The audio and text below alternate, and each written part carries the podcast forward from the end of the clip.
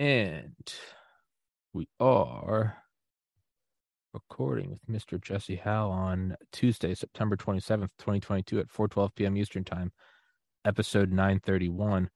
I met you through George Webb. I don't exactly remember how. It's one of those weird things where you ever have like kind of be like text buddies with someone that you've never actually physically met and eventually one day you kind of scratch your head you go what when did I meet like they just kind of like appeared in your life and you're like has that always been there? You're like and i'm sure i'm that person in someone's life. But i was thinking about that. I was like sure i was like look bumble knows you're exhausted by dating. All the must not take yourself too seriously and six one since that matters and what do i even say other than hey? Well that's why they're introducing an all new bumble with exciting features to make compatibility easier, starting the chat better, and dating safer. They've changed, so you don't have to. Download the new Bumble now. I think it was from George, because otherwise I'm like, how the fuck do I know? You just kind of morphed into my reality, just kind of materialized like some weird spirit. But um, with that odd intro, Jesse, introduce yourself to all the new listeners. Jesse is the host of the Missing Link podcast, which I already have ready to be put in the description. You can go follow him on all the platforms. Has everywhere. If you want to support him, you can support him financially or just go give him a share and subscribe and like or whatever the fuck you want. But uh introduce yourself, Jesse. Well, hi Tommy. Thanks for uh, inviting me to your show. Um, it's you know an honor to uh, to come here and be with the great you know Tommy Kerrigan. Um, and uh, a lot of people are you know in lives now that are very digital. Where did you meet them? Because you know 25 years ago you know you remember meeting that person at the bar at the you know corner store or wherever but you know people are more indoors and you know a lot of our relationships and you know that we're building right now are online you know because the world has opened up you know you know significantly so you know that's that's amazing and uh, yeah i did meet you through uh, george webb it was they were you guys were having trouble doing a StreamYard. So I hosted the StreamYard oh, yeah. for you guys. And then that's how me and you met. And then we chatted about, you know, some of the people that, you know, like I've had on and, you know, some people that you had on, like, you know, like right at the beginning, episode number 15, we had David Icke. Um, we've had Lee Camp. Uh, he was episode seven. I think Sasha Stone or Sasha Stone was seven and Lee Camp was five. Like right away, this thing was rolling. You've had yeah, Prather, you've had Bobby Ann Cox. Yeah, yeah, that was to, as towards you, Bobby Ann Cox. She came because uh, you know she she had reached out to me because of you, so that was that was uh, you know quite quite awesome. Uh, you know, hearing from a, a lawyer's perspective. Yeah, it was. Yeah, I I just I clicked on like one of your links like a week ago or two weeks ago, and I saw none other than Jeffrey Prather, who's been on here a couple times, and I was like, oh fuck yeah. Fuck yeah. That's I think that's actually what got me to reach out to you. I was like, Jesse, it's fucking slaying it. But um yeah, man. So I think we like, you know, I think you and I are alike in some weird ways that and I don't want to just make this like a podcast circle jerk, but like so I'll try to we'll try to twist off into something else. But um I mean really I guess in like no other way than you just constantly putting out episodes and that's something that like my own ocd workaholic brain identifies with and respects. I'm just like you're always putting them out to the point where like i'll watch and i'll be like oh he's catching up to me. And i'll be like, it's not a competition. And then the comp- competitive part of my brain's like don't fucking let him get ahead. But uh that that's just me. That was me. That was pre-med me. My best friend gets an a. I'm like cool. And i'm like i gotta fucking beat him. But like you're going full you're going full clip at this thing man. You're you're pedal to the metal. What forgive me for not knowing when did you start it and what led to you getting into this so um, I've been, you know, technically awake, aware to things that are going on for 30 plus years. You know, I may not look it, but I'm turning 49. I'm turning 49 in uh, you know, less than a month in October 26th. So Dude, I legitimately thought you were like three years older than me. I'm fucking retarded. I'm 30 I just turned 32. I thought you were like 35, maybe 36 yeah give it another 10 12 years on top of that so i preserved myself in alcohol for many years and you know, I uh, stopped drinking about nine nine years ago um, to stop smoking cigarettes, which was eight years ago. In between there, I stopped all synthetic drugs. Um, Congrats, coming up man. on January 1st, I stopped uh, eating meat. Um, you know, I've been doing a lot of things just to, you know, balance myself to better myself and, you know, just to to come at this full force. So, you know, 30 years ago, I remember because I got kicked out of uh, my house at an early age and I hung out with a lot of rough and tough people, like the, you know, the gangsters all brought me into their little world and protected me and taught me how to protect myself and not get bullied like, you know, I was when I was a kid. And, you know, and uh, learned, you know, the way of the world. And I knew kind of what the was going on. I was, you know, had interest in politics, wanted to become prime minister, and wanted to change things. So I was organizing these groups of these. Let's take back the government. We got it. This was like 30 years ago. So, you know, I I knew something was wrong a long time ago. So then obviously my path got caught up into kind of drugs and alcohol and learning and then social media came and then started being a social media warrior you know trying to you know learn about things connect with people but also share information of stuff that that i know. So that that went along for you know 15 straight years on facebook. And then uh, lockdown happened when the people started dropping. And uh, you know right away i was like they lit up the 5g that was my public you know post. I'm like that's why people are dropping. I'm like they're just covering it up by this phony virus. And you know and so i uh um you know just was you know trying to figure out everything figure out what was going on but at the time the world was in fear you know they wanted to make everyone afraid you know be afraid of the big bad wolf and the more people they had afraid the more people were more likely to get injected with their demon juice Yeah. and so i uh I pivoted at that point. So instead of going deep into the conspiracy like I had for, you know, 13 straight years on Facebook, I created this thing called the High Vibe Love Tribe. So it all started when, um, I like yeah, that. I like that. it started with uh, um, David Wilcock was meditating for the earth. And he had this day on, I think it was like April 8th or something like that, meditate for their Earth Day. And uh, I decided to go on live. And uh, I've done lots of lives before, you know, for, for years before that, but nothing really serious. And then I got on live and I got my Tibetan singing bowl and I was ringing my singing bowl with them you know and we were all we were buzzing. And then all of a sudden 10 15 20 30 people are on live with me and they're like this is great. You need to start doing this. You know come back tomorrow. We need something to pick us up. So then we created this thing called the high vibe love tribe. So i went on live for the first year of the pandemic for 11 straight months, seven days a week, from two to four hours a night. There was only four days in 11 months that we didn't make it because of connection connectivity issues when we were camping and traveling. Lord, Seven days a week to raise people's vibrations. So we turned on some uh, uh uh you know techno music. I started dancing in front of everybody just dancing lifting weights. After i'm doing this every single day i'm getting into like the best shape ever yeah. because i'm exercising for one hour every day. I incorporated weights into it. And then after the first hour we slowed it down put on a guided meditation put on some healing frequencies uh, did my Tibetan singing bowl. At the end, I played bongo drum and just had like this just fun Yeah. time. And we literally had people say, like, you saved my life. Like, you know, I had like, Just- I, I can't even count 10 times on my hands how many times people had told me that, like, giving me The- big hugs. You literally had saved my life.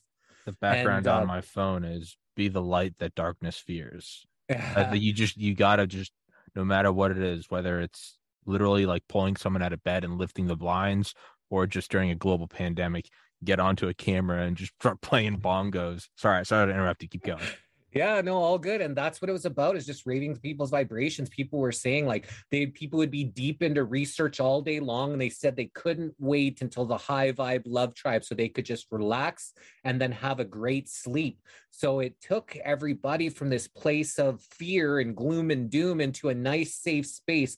The big thing was we couldn't talk any politics, we couldn't talk any virus, couldn't talk any of that shit. That's none of that the door. you could yeah you could talk anything you want anywhere else but here it's about love and about you know vibrations and about healing and it just about you know coming together and it one point we were getting like 3,400 live views just during the two hour session. When I got off to, to Facebook said 3,400 was my top at the top, top of the, of the thing. So like this thing was bumping and it was like, it was rocking. And then there was obviously inner fighting between truther communities and this and that. I just kind of, kind of wanted to step back from it and uh, during that time, uh, because I had such a large audience, um, I got contacted with someone who was trying to put on a, a truther telethon where we had a whole bunch of truthers back to back to back to back to back for like 13 straight hours.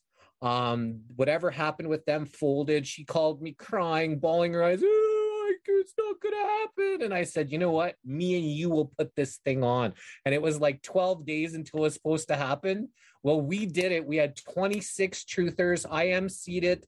I went on for 13 straight hours where I, uh, I, I, you know, hosted what I, you know, introduced the person. Sometimes it was a monologue where I just introduced them and they did their own thing. Sometimes it was a dialogue. Sometimes people didn't show up, so I had to talk through my knowledge just out of the random just, blue, just share stuff, yeah. and it went off without a hitch. It was amazing, and people were like, "Man, you found your calling. You need to do this." And I was like, you know what?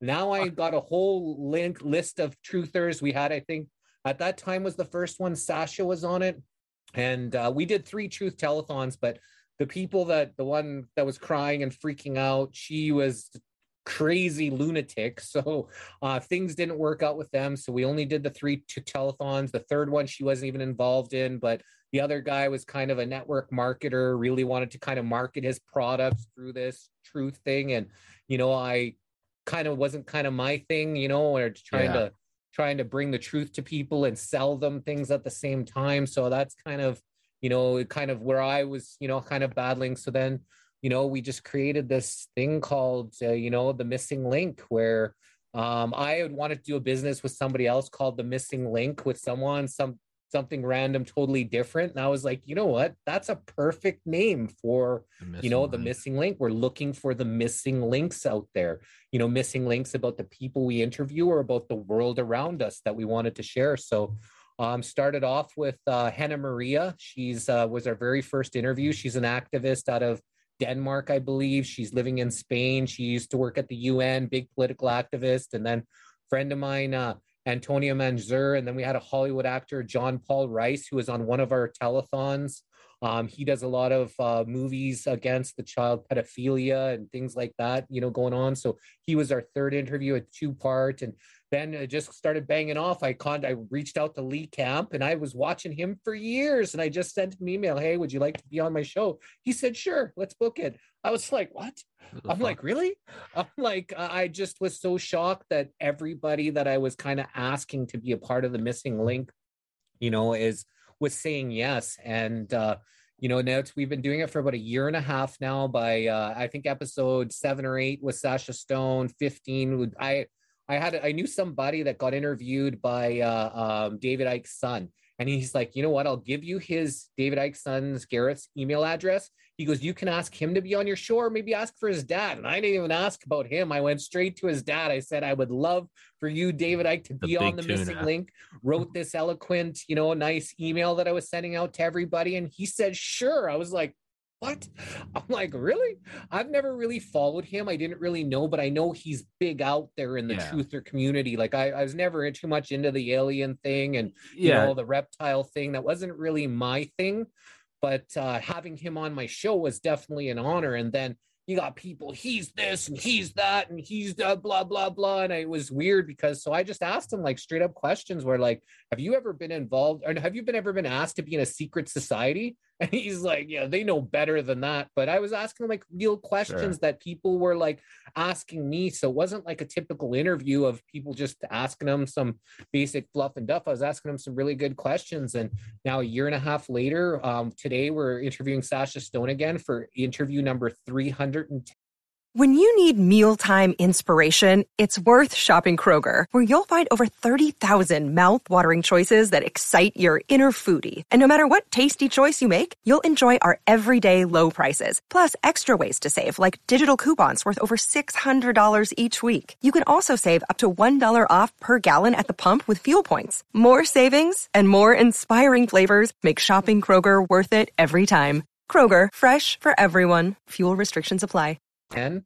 So we've done in a year and a half 310, 309 interviews so far. We usually get anywhere from four to eight interviews a week, and we're already booked until the middle of November, fully booked for all awesome. of October, and half of about half of November is is booked now. So it's just really Yeah. taken off, and I'm really really excited about being able to educate anybody that's willing to listen. You're a little more fleshed out than me. I don't think I ever book more than, and it's not. I don't mean this in some. This is how I do it. I've just found, with the exception of like an author who's like the book comes out next July, I don't ever book out more than like ten days, and it's it's terrifying, but it also really helps kind of light a fire under my ass. You ever watch uh, Six Days to Air, the South Park documentary? No, Oh, dude, you need to watch it. It's almost as funny as like any South Park episode. It came out like 10 plus years ago, but it's uh during the seasons, they'll release an episode on whatever, let's say Sunday. And then the next episode's due by Sunday, the next week. And they haven't started it. There's no ideas, there's no nothing. And they just sit there and they go, Oh my God.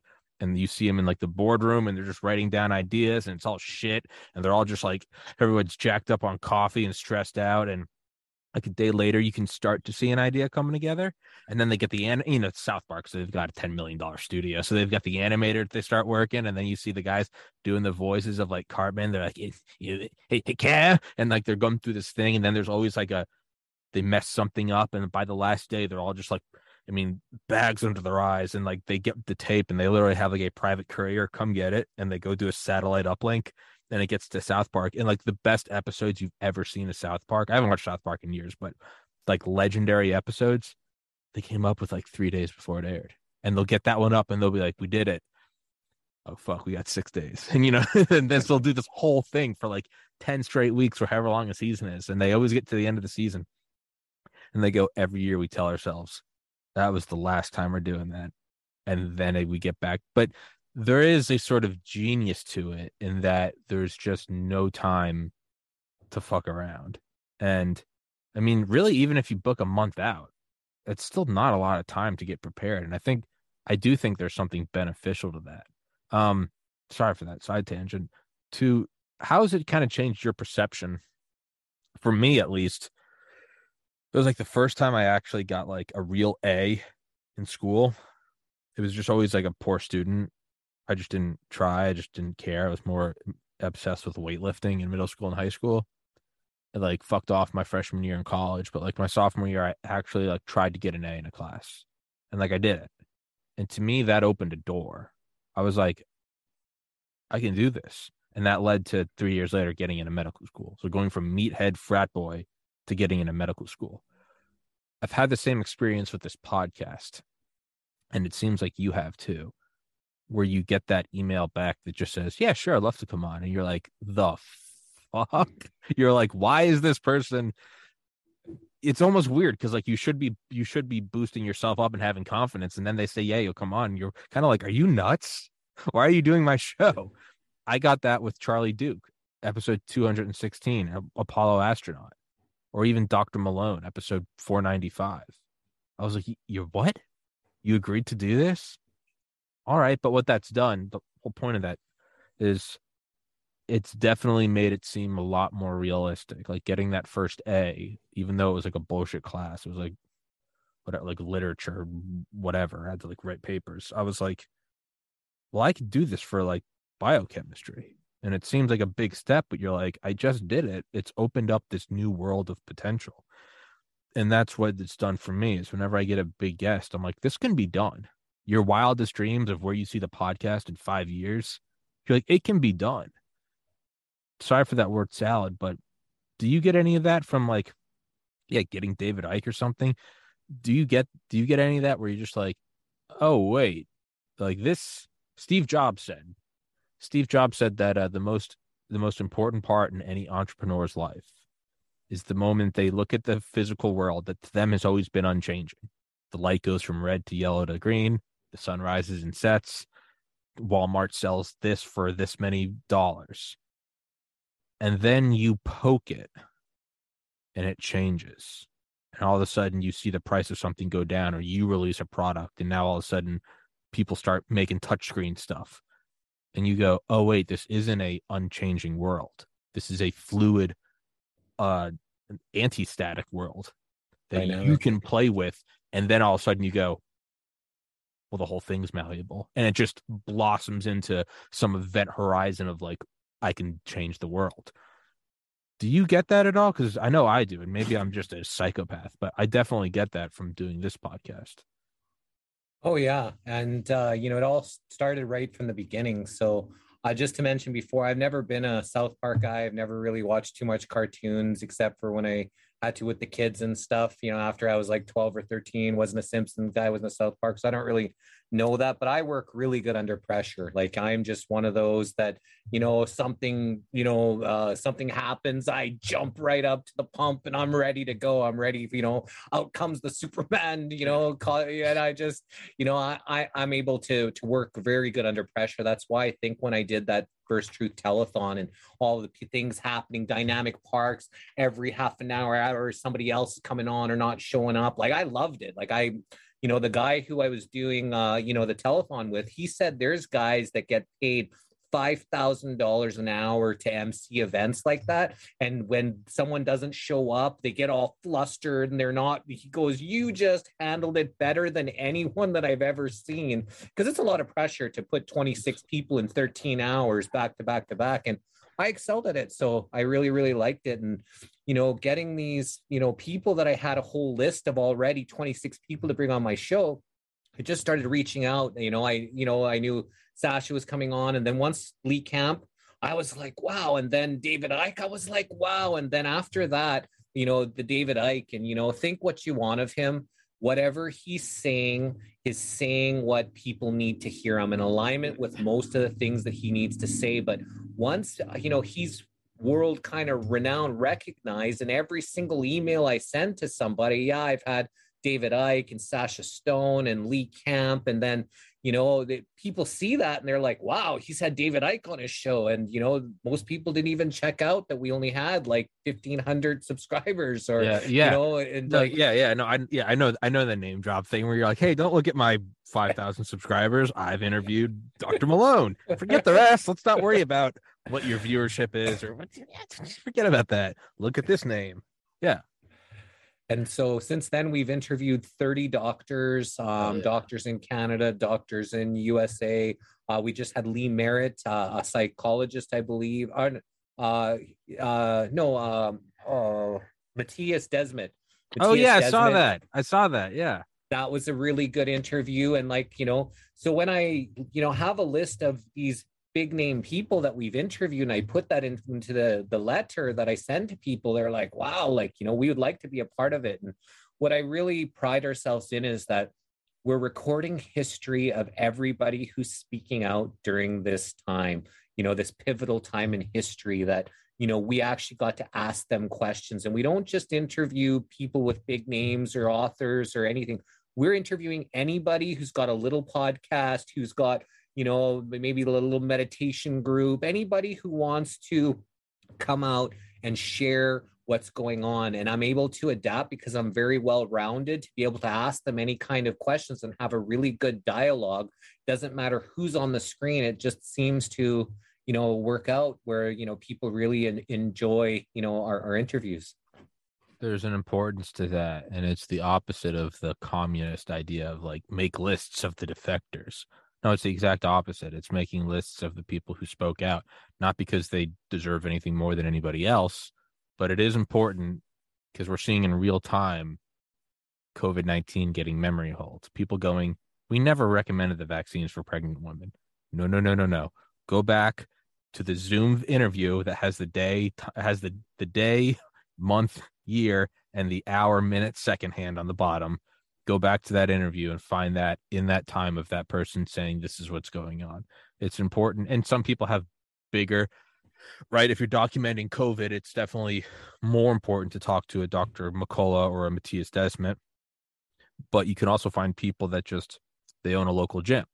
You can find all these little kind of pieces of the puzzle. And to to circle back to a uh, to to David Icke, anybody that doesn't know, um, his his whole thing, the big thing he got known for is the is like the the meme of like you know reptilians run the world.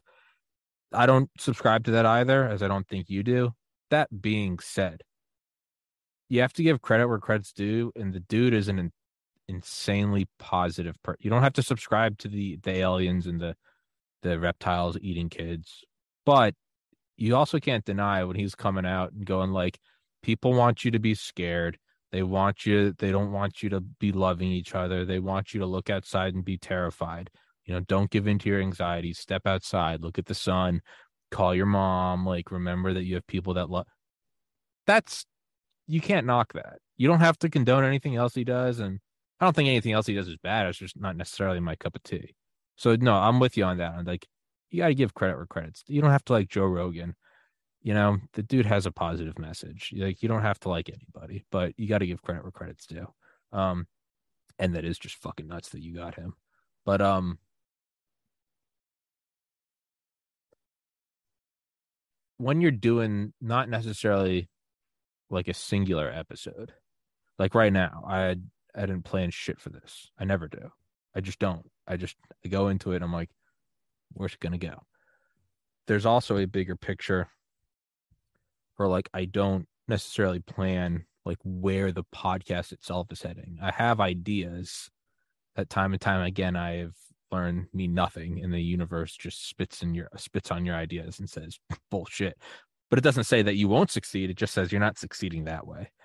And it develops it in its own way. So like the podcast as a whole over hundreds of episodes i see it like morphing and taking like new forms and going ways i never could have predicted and even now like i found a video of myself on one of my external hard drives from August 2020. And it was like my one year goals. It was just like a one minute video to myself.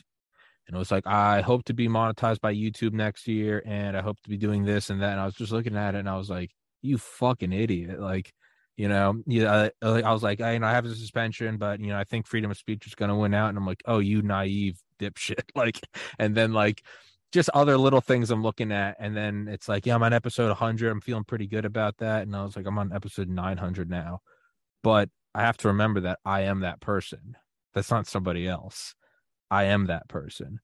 And so I made another video just like two nights ago. I was like, these are my one year goals.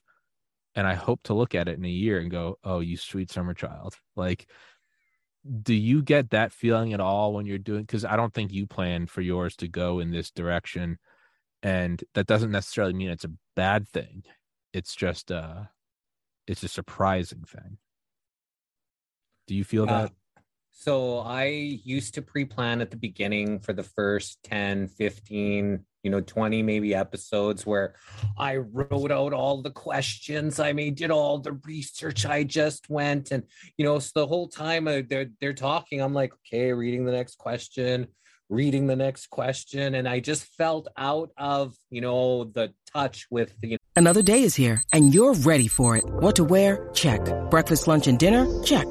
Planning for what's next and how to save for it?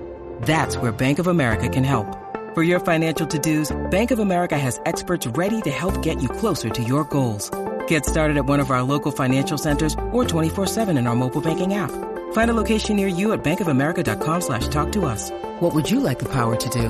Mobile banking requires downloading the app and is only available for select devices. Message and data rates may apply. Bank of America and a member FDIC. Oh, the person who I'm interviewing, and it just really didn't feel as good as, you know, as organic as just a natural flowing conversation. So I stopped that and I just let source flow through me, whatever comes at the time, whatever it is whatever ideas, whatever questions. If someone says something in the comments, spurs something in my brain. A lot of times, people that talk, they talk for long periods of time. So you got a question in the head, you got a question in the head, and then by the time they're done, you forgot that question. So then you have to quickly pop up with another question. So you know, it, it's just it's it turns out to be very dynamic, and I don't have any plans. I don't see a, a long term you know, a long term for this. At any time, we could stop if I don't think that it's necessary anymore. But, you know, until, you know, we win this war, I think, you know, knowledge is power. And the more we can educate those that are willing to listen, the more powerful we all become as a collective and the less power those parasitic, you know, demons or whatever you want to call them, those, those the douchebags, you know, the deep state douchebags, that less power they get by Eh, you know empowering the masses with knowledge. So i think it's really important the work that we're doing and uh, we're very censored. We've had three youtube channels deleted um, i haven't gone back i've never gotten a cent off of youtube we're at 20 bucks yeah. now on rumble we it's been a year on rumble we just cracked the 20 dollar mark that we've we've we've made from people watching it it took me uh 18 months to break ten dollars so don't worry i i know that and then it shot up with the episode I did with Dr. Desmond, Dr. McCullough, and Dr. Malone, and then it's kind of slowed back down to a trickle, but it it, it can be done. Um, the whole planning thing, yeah, I never really like planned like if, like an audiobook. I'll listen to it for like the guest, but I know what you're talking about when the guest is talking for like five minutes or so, which is fine, which is great. And you're like, okay, I got a question there. And early on, I used to have like a notebook that I'd write the question on, and because I didn't want them to think that I was like playing with my phone or something, I tell them beforehand like I'm gonna write questions down in this notebook, and then because I would get so subconscious about it, I would purposely like shift the notebook so they could see it, even though it's the most unnatural. Even though I just wanted to do this real quick, write down. I'd be like, click the pen and like, and it was just worse. And then I like look at the actual question, and I was so flustered when I'm writing it. It was just like a couple weird keywords that seemed like a CIA dead drop, it'd be like you know fire hydrant idea and be, the fuck does that even mean so then i try to start, start to do something else where i would just if i had a question i would just raise one finger but i would just hold it under the screen and but then another question idea would come up and, and by the time they're finished talking i've got six fingers up and i don't remember any of them and so what i would try to do is then go back to the first question i had but by then you're already fucking it up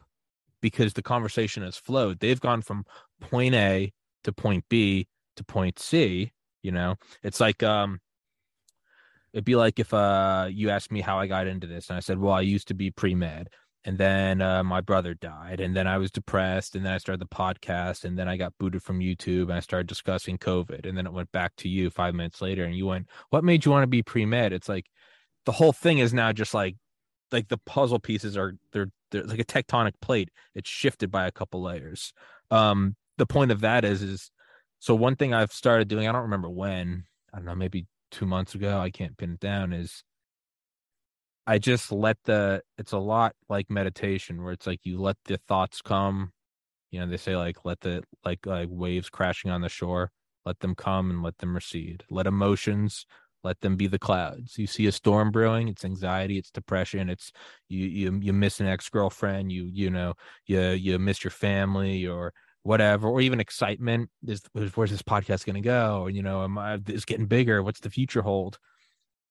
You just you let the storm clouds come observe them it might get a little windy might start thundering but then they go away. I've found that during the course of like just a five minute monologue that the guest is going on, or in this case, my blabbering mouth.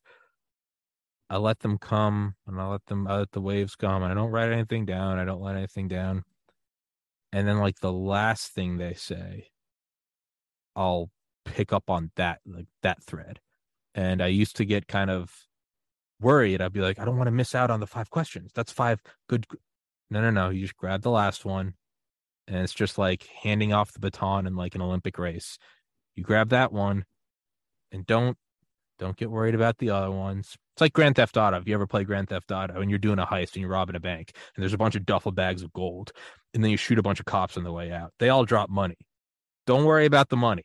Pick up the gold and run. Because if you go for the money, you're going to get shot dead and have to replay the mission. Grab the gold, leave the rest of it on the floor.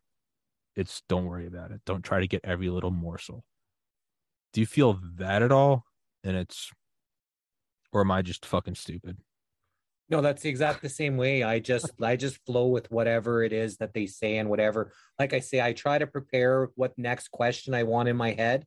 But at the time, as I'm listening, you know, i all thinking about what they're saying and into what they're saying, So I don't. That question is gone, and then you just flow with whatever it is. Like you said, you flow with the next one. Like I've had someone. I won't mention her name, but I asked her to tell us about herself, and she went for 45 straight minutes where I didn't say a word. Like our interviews are usually about two hours. She talked for 45 straight minutes where, you know, I was just sitting there. So you can't obviously think of one question, hope that question's going to be valid 45, 40, 45 minutes later after, you know, she says. And sometimes when people go for long periods of time, you know, and you're trying to think and you're trying to think, it's a mm-hmm. little bit draining sometimes. Yeah, you're just trying because you have this You're like you're on camera. You're like, don't start, don't don't close your. Eyes. You're like, so you're just sitting there like staring at them. You're like, don't fall asleep, don't fall asleep. I, I just had that last week where someone said, Jesse, you need to go take a nap before your next interview is. Yeah, can- But one of the comments was was was on, on the live because the person went on for you know long periods of time when it wasn't the most entertaining of like if it's compelling stuff, it's hard to You, you, know can sit to- there for 45 minutes. you can yeah like the four when she talked for 45 yeah. straight minutes i was right in there for that 45 minutes and it was a big doctor you know who who who's you know very well known but you know this this other person that i was interviewing not very well known he was the first person you know charged for a covid crime in the uk just interviewed him and he was just telling us about his acting and things like Mhm. that where you know it's not so fascinating you know to, to to listen for very long periods of time when you don't get a chance to respond and plus i only had four hours sleep the night before and that didn't Oh, help so that, no. I was I was fighting to keep keep my eyes open for that. So sometimes I get an energy drink. Now when I have these, I'll I'll have to have like a little hemp energy drink or or something just to perk me up. And I have one right beside all my interviews just in case I Oh, feel yeah. myself starting to nod off a little bit. I drink that, go go go, and then I feel much better right away. Oh yeah, yeah. No, it's uh, and yeah, no, like I'll have I have on a Delta Force guy all the time, and uh, every once in a while he'll come on and it's let's have a conversation. He's just telling me a story, but those are insane stories, and you're sitting there for 45 minutes. You're not even being nice. You're just listening. You're like Jesus Christ, and then what? And, and then you shot him in the face. You're like, and then you're just listening. You're like, oh my, God. you almost forget you're doing a podcast. Those are those are fine. Um, every once in a while you get someone that it's a long and not like instead of five minutes they go for 10 minutes. No it's they don't they go for 48 minutes straight. For those i do hit this sort of um uh acceptance level where after 10 minutes after 20 minutes after 30 minutes i start to go in my mind i'm like that's what this podcast is now. It shift gears.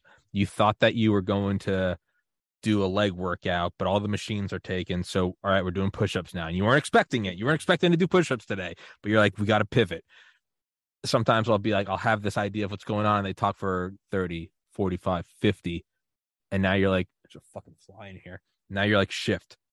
Now I got to stay awake. You're like, that's just what this is. And you're like, okay, I'll ask them one more question.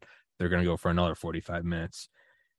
And you just kind of go, all right, that's, that's not what I was expecting.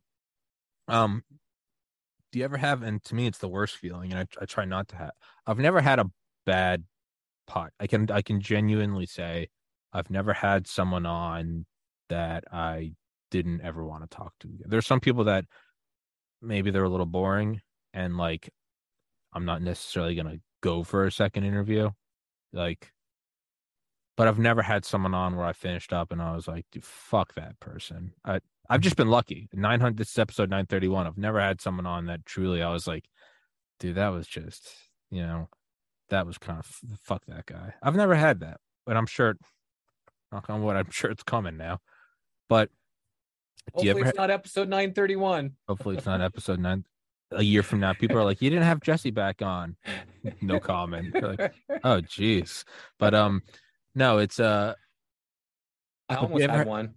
Do, do you almost, all right. So, yeah, yeah, tell me that. I almost had one. So we had Dr. Paul Cottrell on. I'm not sure if you know who he is. Um, he's very out the there. name.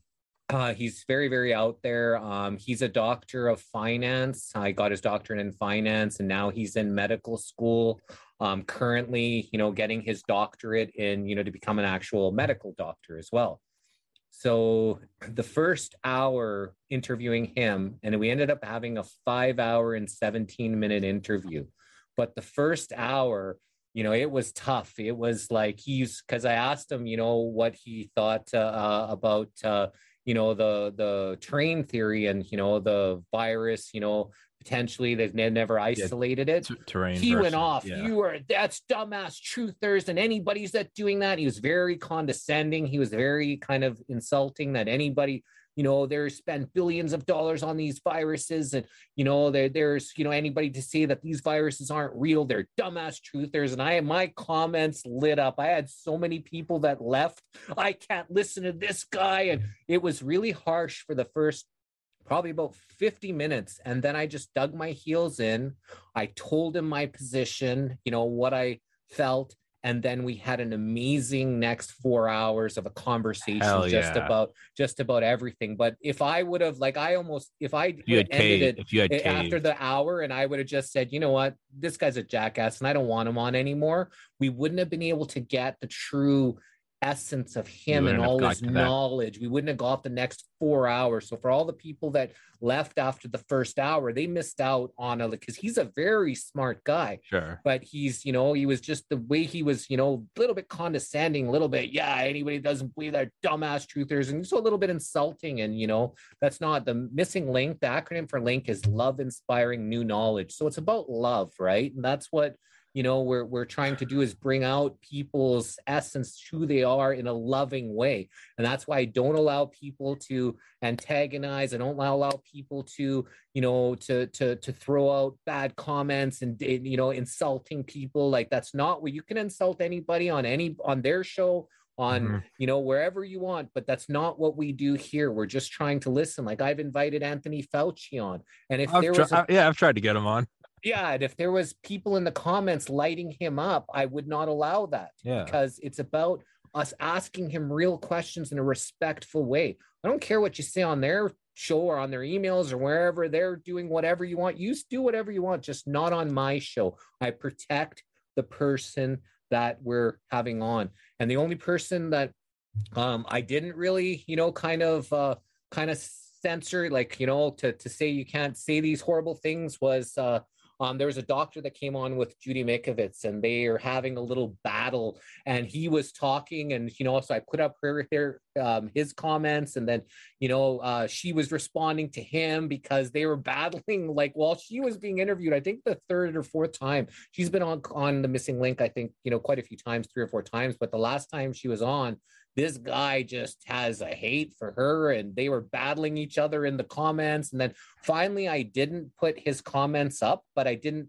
block him i didn't delete him you know because he was valid to be able to defend himself from sh- things that she was saying about him right so you know he could defend even though This episode is brought to you by Snapple. Welcome to the Snapple mm, Market Auditory Experience. Close your eyes. Imagine you're walking into your neighborhood store. You make your way to the back and reach for your favorite Snapple flavor. You can't wait. You take a sip. Whoa, that's a lot of flavor. Hmm. What flavor are you holding?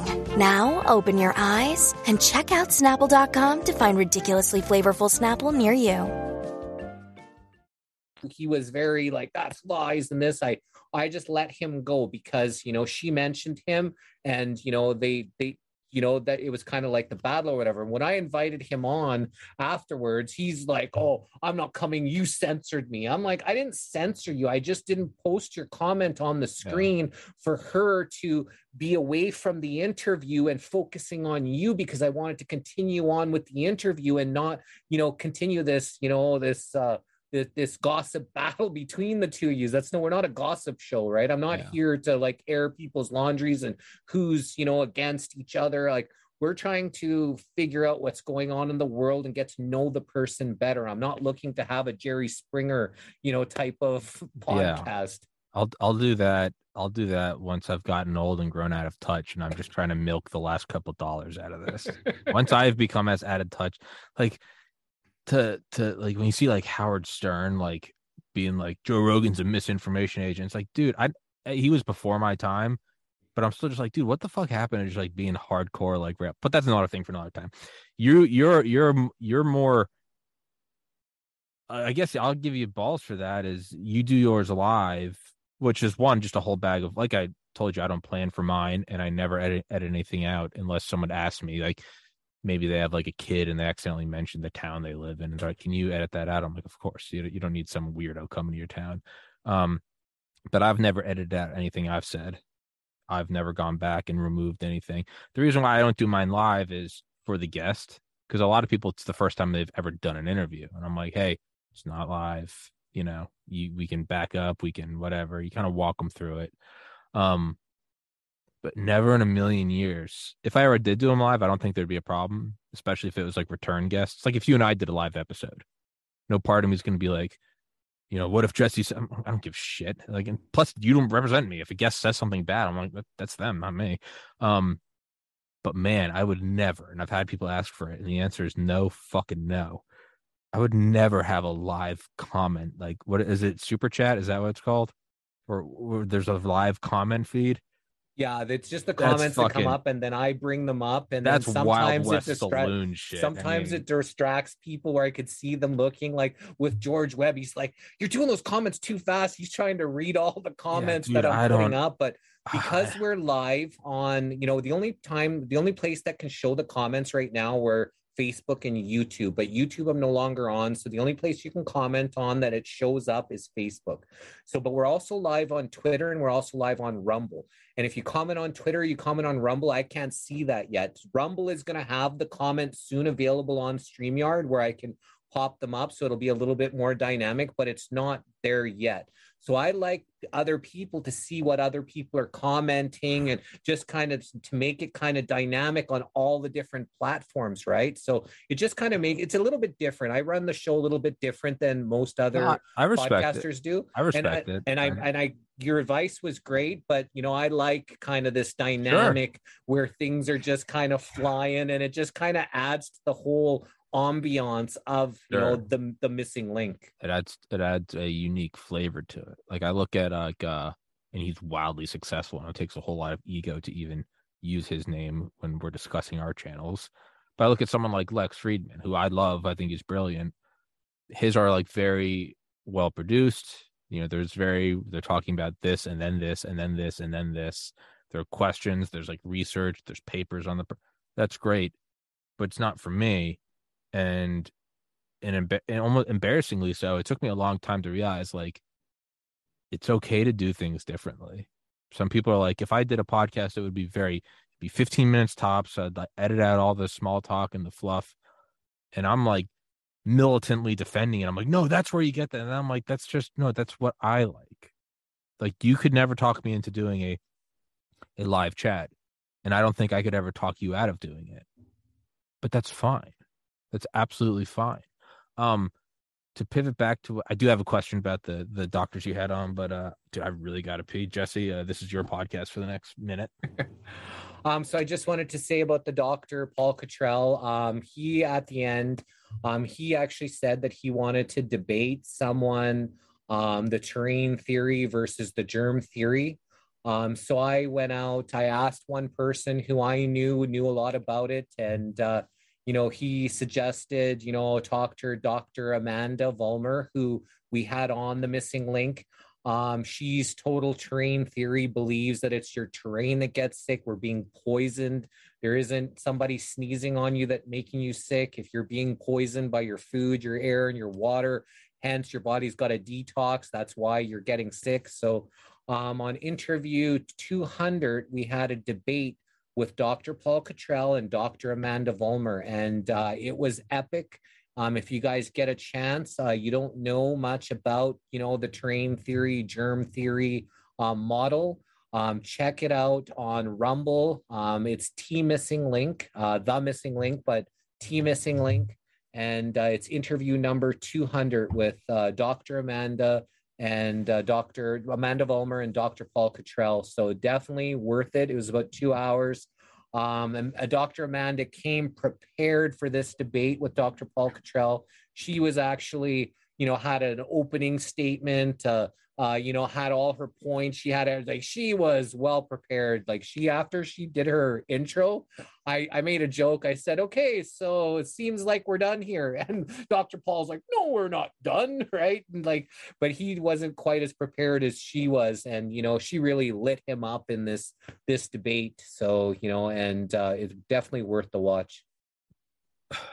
I know one thing that's really uh helped me is um having on someone that I maybe disagree with.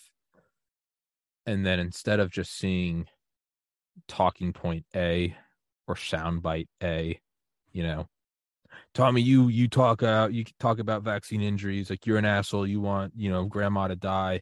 And you know, I'm looking at them and I'm like, dude, you're for this thing that wasn't ever even studied and it's blah blah. And if you just look at that, you're like, you just you just plant your feet and you go fuck this person. But if you have that person on and you guys talk for two hours and then you start to see where they're coming from you're like oh this guy's 59 oh 10 years ago he had a stent put in its heart. He sees his dad every week and his dad's 81 oh.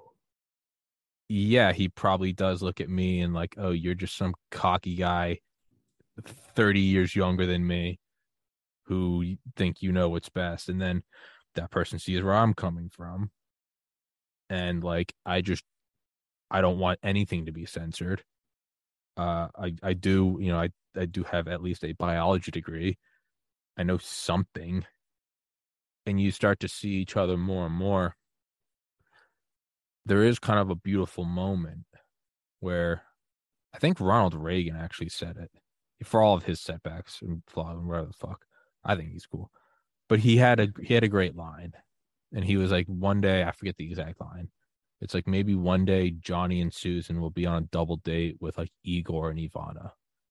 And one may think there should be more state involvement in their life, and the other maybe thinks you should be free. But ultimately, like they both enjoy dinner. They both enjoy like having a cigarette after dinner under the stars. They're both talking about how they have a babysitter at home watching the kids they're both talking about, you know, oh, I hope to retire in this number of years. And they both talk about, you know, my parents are getting up there in years. And, and then you kind of come back towards the center and it's like, what's the thing we hate each other about?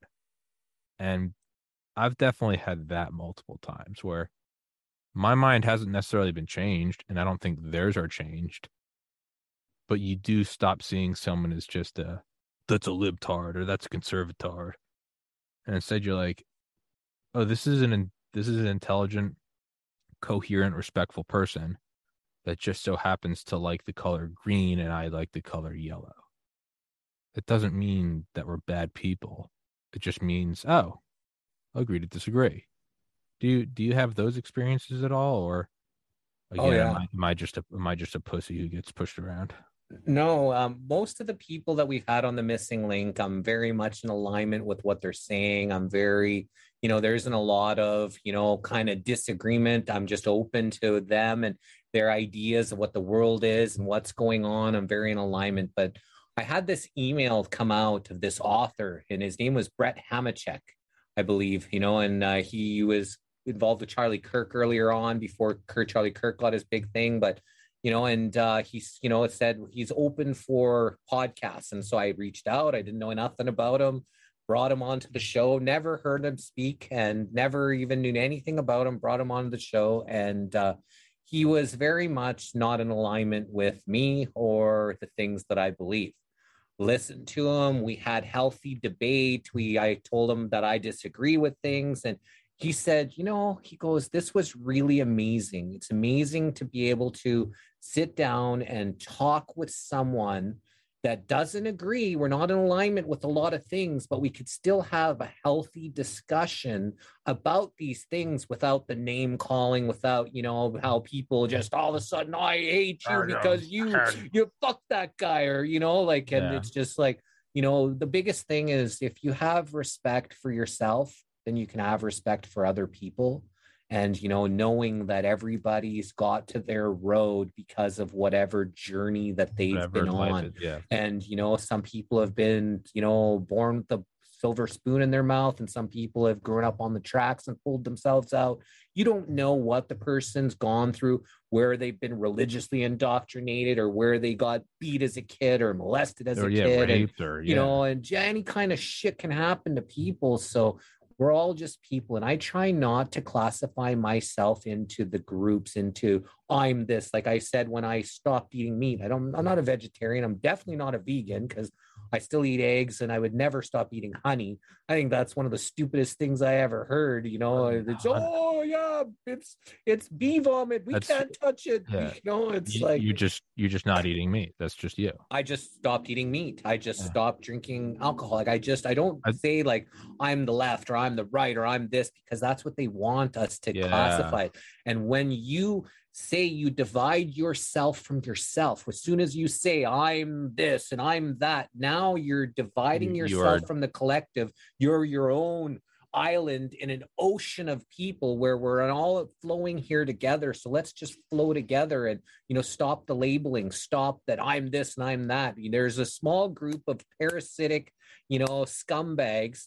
That's the problem joe down the street that you know likes you know to wear dresses is not the problem He's it's fine. uh, it's you do whatever you want Yeah, whatever. care. Not not my It's- cup of it's- tea, but it's- fuck it- it, go for it. yeah you do you do you as long as you're not actively harming Harming anybody. others or the environment i could give two shits what you do that's your you have every right to do whatever you Yeah. want here like i have the right to do what i want here so i respect that whether i agree or not that makes no difference i'm not out there oh yeah that guy's doing this i don't like it and causing myself to get away from the small group of scumbags that want us all dead Yeah. No, and that's and that's what it is. Is and uh I found that I found that actually what's like you go into it with this idea of like oh it's going to be hard to do a podcast with someone I disagree with or whatever and then you get through a couple of them and you're like oh you know kind of at the core of everyone there there is. It is very it is is vanishingly rare that you meet someone that's truly just fuck you. Like you if you show your own vulnerability and you're like yeah this is kind of what i believe in but i also don't know it's they'll start to let their guard down and be like yeah you know you know i've had one guy who was pretty staunchly liberal i forget when it was but i was kind of talking about how you know i'm more conservative but i think x y and z and i don't know and he was like i mean to be fair he's like i was raised by like a like a Yale like like a, like a lesbian Yale professor. So he's like, I don't think I'm exactly unbiased. And like we were both laughing about like, yeah, and I'm from like conservative Catholic Irish parents. Like, you know, we're not exactly coming into this with like no preconceived notion. And like we laughed about that. And then we went on to have a great conversation. Um I've actually come to find that those are very easy. The easiest is to talk to someone who's right on board with you. But it's not that much more difficult to have someone that comes on and disagrees with you. You just got to show respect. What I found is actually the most difficult, for now at least, is the people who agree with you and watch your show and don't like you opening your mind to someone else. I will never open my mind to someone that, you know, harms other people, a serial killer, a child molester, someone who produces child porn. I can't open my mind to that. But someone who just disagrees with me, I'll always walk it out and just see how their mind works, just for the sake of taking it apart and putting it back together. I found that's the most difficult is when your own follower base, whether it's 100 subscribers or 10 million, are like, oh, I can't believe you interviewed this person. I don't fucking agree with that at all. You know, Tommy, I could never do that. And it, this is, you know, this is gross. I found that those are actually, and I don't give a shit. Like I don't give a shit. I'm going to keep talking to whoever. I don't get if you don't like it, unsubscribe. I don't care. Like that's the core of me. As much as I care about the podcast, the only thing I care more about is not giving a shit. Like it's just I have to be me.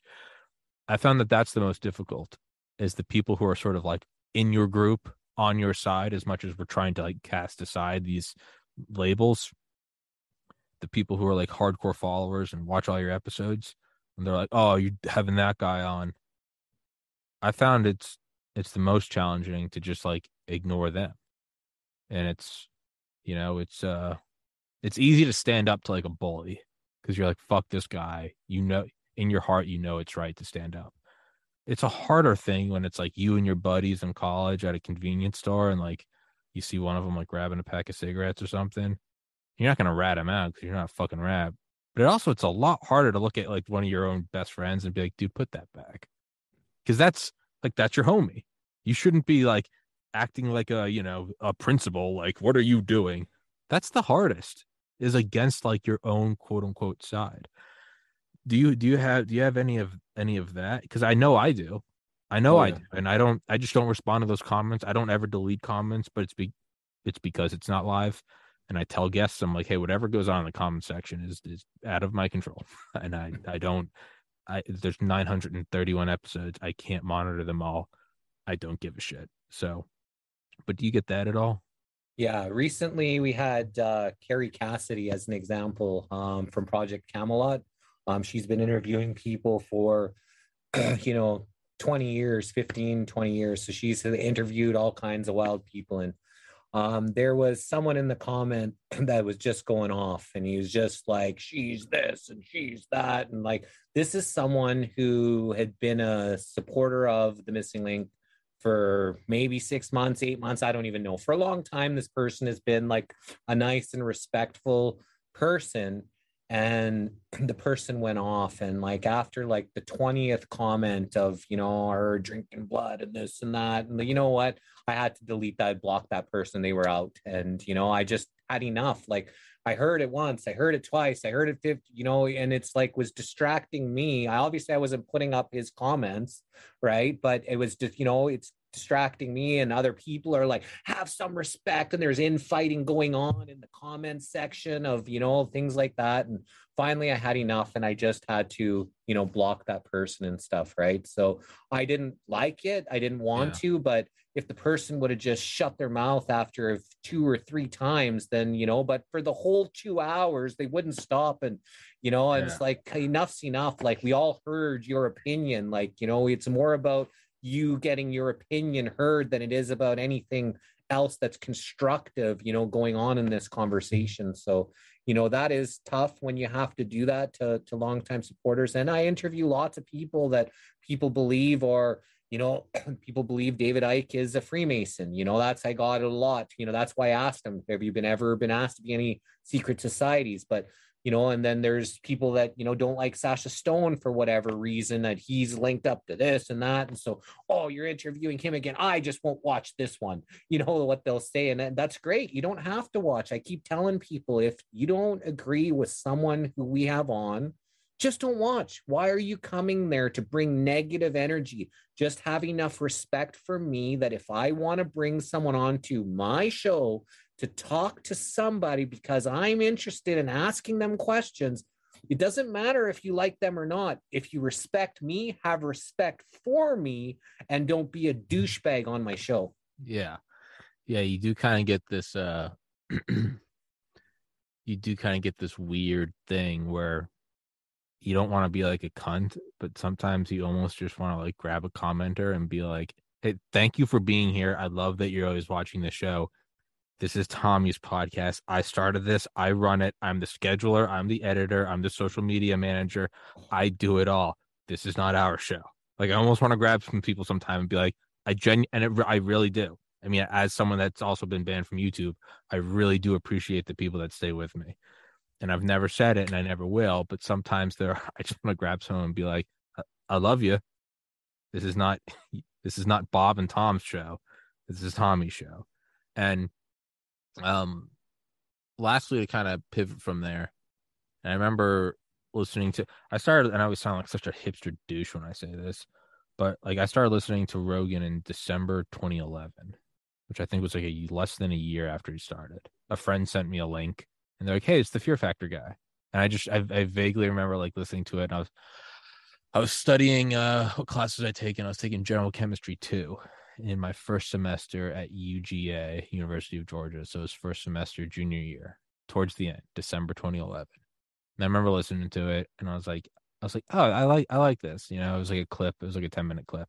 And for like the next two years, I would just find more 10 minute clips from him. I'm retarded because I didn't know he had a podcast. I thought these were just clips of him on like radio shows. And I was like, oh, this guy's got he's he's uh, he's really getting around there.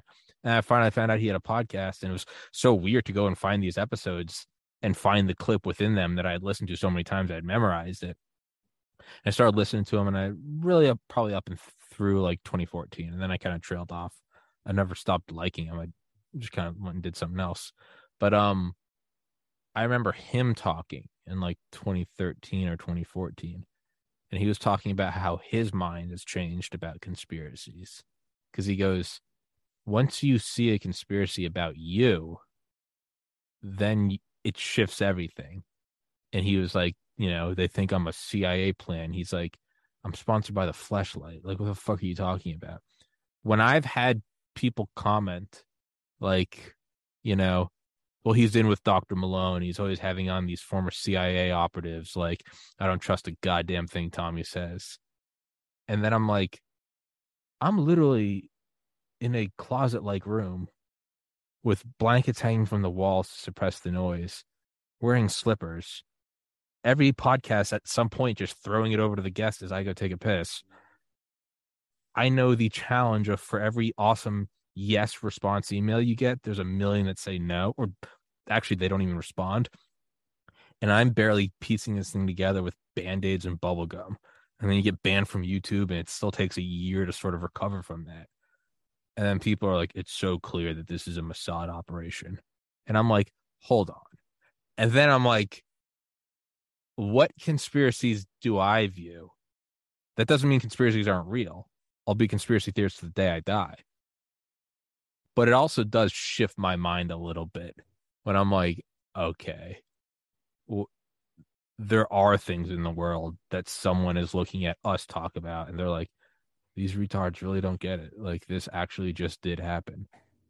Have you had that at all? Have you have you been accused of a conspiracy yet? And your thoughts on that? Well, the people that I interview, people like to class, you know, oh, he must be part of them. Like, oh, there was a guy. I don't know if I want to give him any airtime, but he does this. He's got his own podcast. He's never shown his face, and he's exposing the deep state and exposing Trump and all this kind of stuff or whatever. He's got quite a large, you know, uh, uh, subscribers. You know, 10, 15, 20,000 on a bunch of different platforms or whatever. And he's been doing this for a while.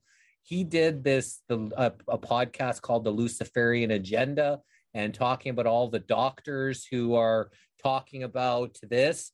And then what do you know? Someone messaged me, Jesse, Jesse, you're on this guy's show. So he Uh-oh. brought, who is this Jesse Hal guy? He came out of nowhere. You know, is he this? You know, how is he interviewed every single one of these doctors? Is he like a content creator for these people? Like he, I all and he's got my interviews and people that I interview, and I'm like, what? I was like, you know, and it's because I've interviewed a lot of people he doesn't agree with that all of a sudden I'm some you know content creator for this collective of of doctors who are trying to you know uh, prop up Trump or whatever. And if you ever listen to my stuff you know my especially my latest you know because I was a Trump supporter before I did the podcast I think well it's until um, Biden uh, did get arrested at the inauguration, and then I was kind of looking at oh, things a little bit more shame. realistically. I, uh, you know, the thinking about, well, he talked about WikiLeaks and, you know, before he got elected, he didn't never do nothing to help him Assange, out. You know, and then all of a sudden he was like, WikiLeaks, what's that? Like he acted like he didn't even know WikiLeaks. Yeah. His whole pre-election, lock her up, lock her up. Did you ever see her get locked up? No. So some of this stuff I kind of let slide, but it kind of was taking me away from the Trump train. And then I heard him brag about the vaccines and yeah. become a vaccine salesman. And then I was like, fuck that guy. I'm like, you know, there's there's a, a database called VAERS, and it shows you how many people have been murdered by the vaccine, how many millions of people have been injured. This is only reported shit. Yeah. And he's bragging about how he brought this into the play and I can't align with that. I think he's yeah. a fucking douchebag. And so if this guy ever listened to me talk about some of this stuff, that, you know, sorry, I can't be in alignment with someone that brags about potentially being one of the biggest mass murderers in history.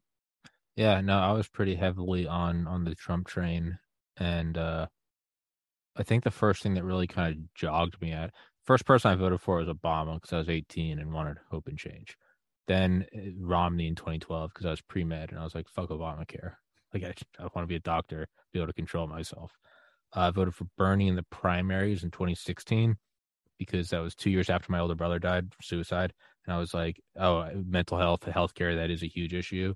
And then I didn't vote in the presidential election in 2016. I voted for Trump in 2020 because, primarily because of the summer of 2020 and watching the cities get burned down.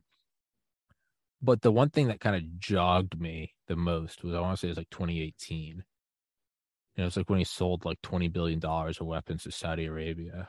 And I was like, hold the fuck on. There's not a sea change here. Like, didn't pull us out. I know he had the plans for us to be gone, but we were still in Iraq his whole presidency. And then that's when you start to go, oh. And you know, it doesn't. It's the word. You know, what's that Mark Twain quote? It's easier to fool man than to convince a man he's been fooled. It doesn't feel good to look back and go, "Fuck, I was wrong." It's the worst feeling in the world.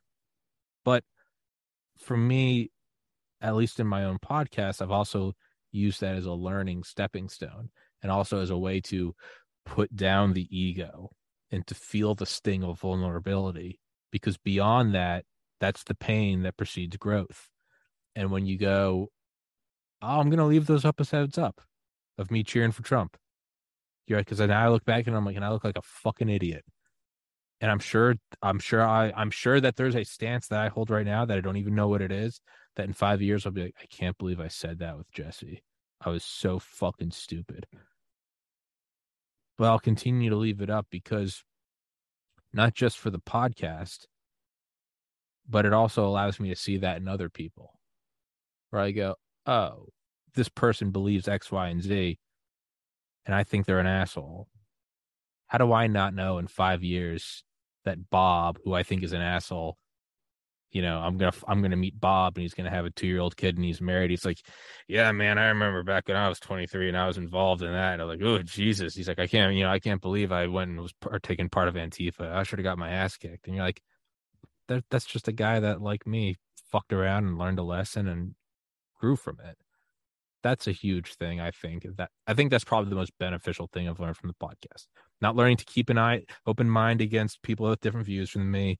Not even learning to stand up for keeping an open mind around the people that support the podcast who don't like about don't like me having an open mind. I'd say the most important thing I've learned is like looking back at my own episodes and seeing me, nobody else, seeing me fiercely defend one point that just two years later, I'm like, you're wrong. You're objectively wrong. And I'm like, and then I have compassion for myself. Like, oh, well, you were growing. A lot of things were going on in life. That's, you have to apply that to everyone. Everyone has a lot going on in life. It's so easy to be like, well, this person doesn't understand what's going on. Everyone has a family member who's dying. Everyone misses a family member. Everyone has a date that their grandma died. Everyone remembers getting their heart broken. Everyone has the same stresses. Of, everyone's worried about putting money away. Everyone's worried about, you know, are they fucking de- depopulating the demolishing the world? Everyone, everyone is worried about this. And I have to go, this isn't just, this isn't Planet Tommy, and this isn't the Truman Show with Tommy. I'm one piece in a giant game and if I can show myself compassion and love and instead of looking at something as being a young asshole go no you're learning and you're scared of the world and you're probably lashing out it then allows you to look at others that way and go maybe that guy's just learning right now. Maybe that guy's just maybe that's somebody's future dad who they're going to love and think is the coolest guy in the world I'm sure if I met my dad at 18, I'd be like, this guy's a cocky asshole. Probably no less cocky than me. Um, I don't really know where I was going with that. Um, I just wanted to say the sure. biggest thing, what I think is holding people back is the ego because most people don't want to admit that they were wrong. Most mm-hmm. people don't want to admit that they were fooled. Most people don't want to admit that they injected their kids with poison. Most people don't want to admit that and so it's easier like you said the twain to live this lie than it is to you know admit you know that you had the truth and like back with uh, Trump, uh, I watched The Apprentice. I always liked Trump, and when because I knew everything was going on in the world when you know Hillary and him were going battling, I spent every single night for probably six months straight. I'd smoke a big joint. I'd write some eloquent, you know, thing about uh, um, how uh, horrible she is and exposing and connecting her to who. And then I copied and pasted to every single political page that I could find on the internet.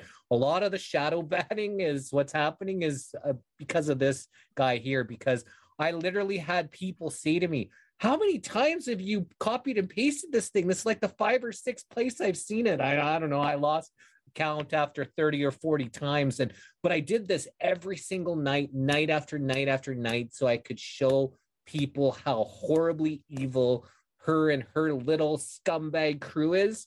And i made it a point wasn't talking about the greatness of trump or this. All i was doing was letting people know how evil her and all their parasitic scumbags are. And i did that for the whole entire time until the election. So, and then once he got elected, I was like, wow, I'm like, she didn't get, she was supposed to be a shoe in. And then, you know, then I got into the Q thing and, you know, all the stuff that was going on, had hope and faith that this is all going on. And, I, you know, hopefully there is still some good guys out there that are stopping these parasitic scumbags. I hope, and I hope there are.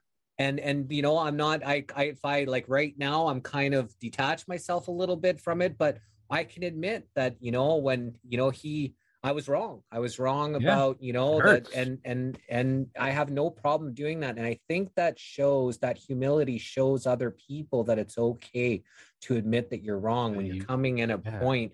And my girlfriend said, you know, the other day to me when I was having someone on and being able to healthy discuss things in a healthy way, even though you disagree with them, it shows people that you can have these healthy discussions and you can have these arguments or these debates with people, but do it in a way where people were like, wow, that's great that they're not at each other's throat and they can actually still respect each other, even though they don't agree with them. I think that's beautifully said. And I think most importantly is then you start to come away from this idea of like, well, Trump's not going to do it and Q's not going to do it and this isn't going to happen. And there is sort of this almost spiritual thing and not like a mega megalomaniacal like messianic complex sort of way like i'm god because you can't go down that that rabbit hole that's a bad one too. You end up walking into a store naked with a shotgun. It's you do start to get this thing where you go no one's coming to save me. I have to stand up for myself. But i can't save the country. Well no i probably singularly can't but there are some things i can do. And i'm on um it's 30 i'm on 38 days of of no alcohol. I'm and i don't think i had a problem with it but i just decided i just had a panic attack and after drinking one night and was like it's got to go. It has to go. And uh exercising losing weight i've lost about 20 pounds this month cutting calories really upping my meditation game trying to bring down video game time. I don't think there's anything wrong with video games but just give yourself some time to fall asleep turn off the blue light um, does that mean that that's going to save the world? Probably not. But there is a beautiful moment where you go, no one's coming to save. So this is one way I look at it. I go, but let's say we beat the Great Reset, right? A bunch of patriots do exist, and and we owe, and we stop the World Economic Forum, and it's and that's great. That's not something to you know pretend is nothing. That would be wonderful. We have a future. And then what? Well, you still got to diet if you want to lose some weight. you know, it's like you still got to get better at balancing your budget if you want to be able to, you know, retire, go on a vacation, or you know, you do philanthropy or give it to a homeless shelter. There are these things where you go, the biggest things affecting, short of nuclear war or a lab-made bio uh, bioweapon, is not going to be from Trump or Biden or Trudeau or Klaus Schwab. It's going to be because like you, like 10 years on just, yeah, stop drinking. Nine years of no more cigarettes. No one's doing it for you. And like you said, where you got to sort of get detached from it, that doesn't mean stick your head in the sand and not pay attention to the world because that's bad. That that's what allows the world to go off the off the rails. but also understand that there's so much within your immediate universe that you can do. Don't get sucked into the black hole of, oh my God, the world's over. There's, you know, they're, they're taking over the world. It's the end. You can't get sucked into the the Twitter like pulls you. You can feel it, like not to be a hippie, but like lowering your vibrations when you're reading this, when you're just scrolling through like Reddit conspiracy. You're like, oh, it's all fucked. Like you have to be your own moment of you have to be the own light in the darkness. You have to be the Jesse with the fucking bongo, just being like, hey, they're fucking depopulating the world, but like, let's find some love. Like, you have to. And maybe you are just the band on the Titanic, but you also might not be. You also might actually lift people out of something. And that's very real. But Jesse, because I'm a terrible host, I have another guest that I have in like less than 60 seconds. So we got to wrap this one up. Um, I love you, man. Thank you so much for coming on. You have a beautiful heart. Uh, I will put all of your stuff in the description. I'd love to have you back on. I'd love to invite myself back onto your show. Thank you, Jesse. You're welcome, Tommy. And um, yeah, everybody go follow him. Jesse, you're a cool motherfucker. Uh, thank you so much, man. Thanks a lot, Tommy. Love you too, brother. This was an honor and uh, look forward to chatting with you again in the future. Hell yeah. By the way, that painting behind you or tapestry, it fucking sick. I've been staring at it for the last hour and a half. It's fucking sick. I love it. It's just bad. got to my girlfriend's house. So this is oh. her. She's a decorating genius. She's an art phenom. Just love my girlfriend. That thing is so lots sick. of amazing, you know, wonderful news to come. Hell yeah. You're a good man. Everybody, love is all we have. Do it. Take care of yourselves. Nobody's going to make you lose weight. Nobody's going to make you stop smoking cigarettes. Do the right thing. Ultimately, it doesn't matter. We're all one and this life is just the blip of a blink of an eye of a shadow of a dream. So with that, I don't know. Go find love.